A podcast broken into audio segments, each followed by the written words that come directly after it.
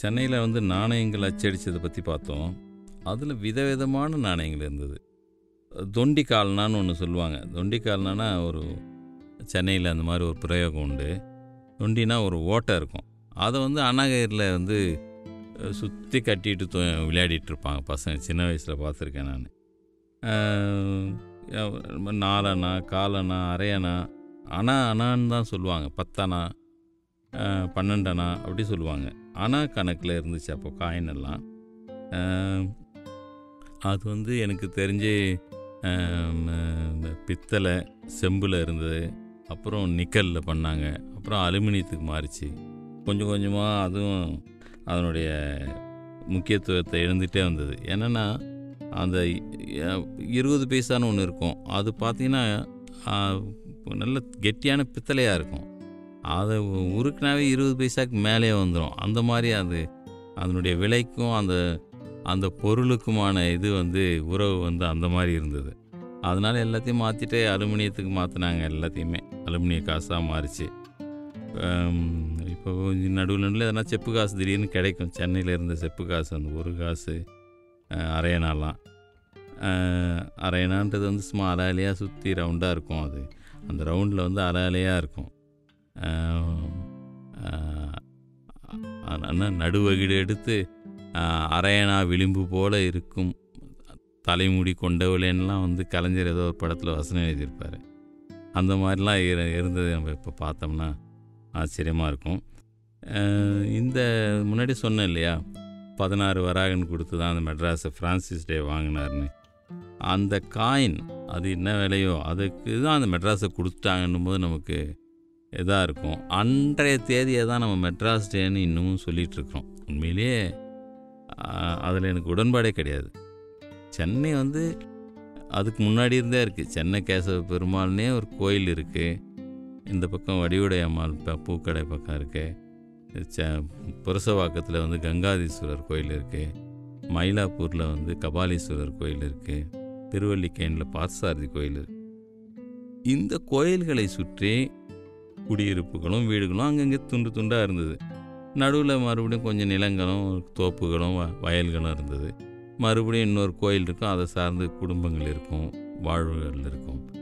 இது எல்லாம் சேர்ந்தது தான் இப்போது சென்னை. நடுவில் இருந்த இடமெல்லாம் இப்போது இட்டு நிரப்பப்பட்டு முழு காங்கிரீட் வனமாக அந்த சென்னை மாறிடுச்சு. இருந்தாலும் இது வந்து சென்னை வந்து அந்த ஃப்ரான்சிஸ் டே வந்து 16 வராகன் கொடுத்து வாங்கின அந்த நாள் தான் அப்படின்னு சொல்கிறது வந்து மிக தவறு. உண்மையிலே இது வந்து இந்த கோயில்களினுடைய வரலாறை பார்த்திங்கன்னா ஒவ்வொன்றும் 1000 வருஷத்துங்களுக்கு முந்தைய கோயில்களாக இருக்கிறத பார்த்து நம்ம வந்து இது 1000 வருஷத்துக்கு முன்னாடியே இங்கே ஒரு பெரிய ஒரு குடியிருப்புகளும் வீடுகளும் கிராமங்களும் இருந்ததை நம்ம உணரலாம். ஆனால் இது ஒரு பெருநகரமாக உலகத்தினுடைய ஒரு நகரமாக மாறினதுக்கு பிரிட்டிஷ்காரர்கள் கொடுத்த ஒரு ஒரு ஒத்துழைப்பு முக்கியம்தான். அதை நம்ம மறுக்க முடியாது. எல்லா கெட்டதுலேயும் ஒரு நல்லது இருக்கிற மாதிரி அதை நம்ம எடுத்துக்கணும். ஆனால் இந்த மெட்ராஸ் அந்த இருந்த அந்த மக்கள் இருக்காங்களே, இந்த மண்ணின் மைந்தர்கள்னு சொல்லுவாங்களே, அவங்க வந்து இங்கே விஐபிகளாக இங்கே ஒரு சென்னையில் இருக்கிற விஐபின்னு ஒரு 500 பேர் எடுத்தோம்னா, இந்த இந்த எபிசோடு கடைசி எபிசோடுன்றதுனால இதை சொல்லி முடிக்கலான்னு நினைக்கிறேன். ஒரு 500 விஐபி இருக்காங்கன்னா அந்த 500 பேரும் கிட்டத்தட்ட சென்னையினுடைய இந்த மண்ணின் மைந்தர்களாக இல்லை என்பது தான் நிஜம்.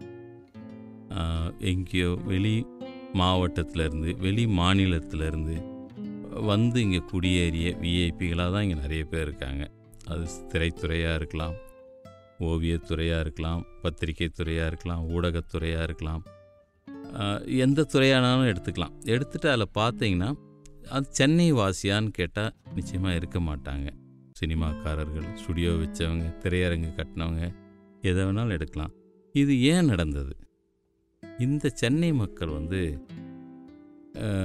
தமிழகம் வந்து வந்தாரை வாழ வைக்கும் தமிழகம்னு ஒரு ஒரு சொலவடை உண்டு. உண்மையிலே சென்னை வந்து வந்தாரை வாழ வைக்கும் ஒரு நகரமாக இருக்குது. இது ஒரு பெருநகரமாக ஆன பிறகும் கூட பார்த்தோம்னா இவங்க ஒரு இடையூறு தராத ஒரு மக்களாக இங்கே இருக்காங்க. உண்மையிலே இந்த சென்னை மக்களை பற்றி வெளிமக்கள் வந்து ஒரு கொஞ்சம் இழிவாகவும் இவங்க பேசுகிற மொழியையோ அல்லது இவங்க செய்கிற தொழிலையோ வச்சு கிண்டல் அடிக்கிறதும் ஏளனமாக பேசுகிறதும் கூட சில நேரங்களில் நடக்குது. உண்மையிலேயே சென்னை மக்கள் ரொம்ப ஒரு ஒதுங்கி அனுசரித்து போகிற அல்லது வந்தாரை வாழ வைக்கிற மக்களாக இருக்காங்க.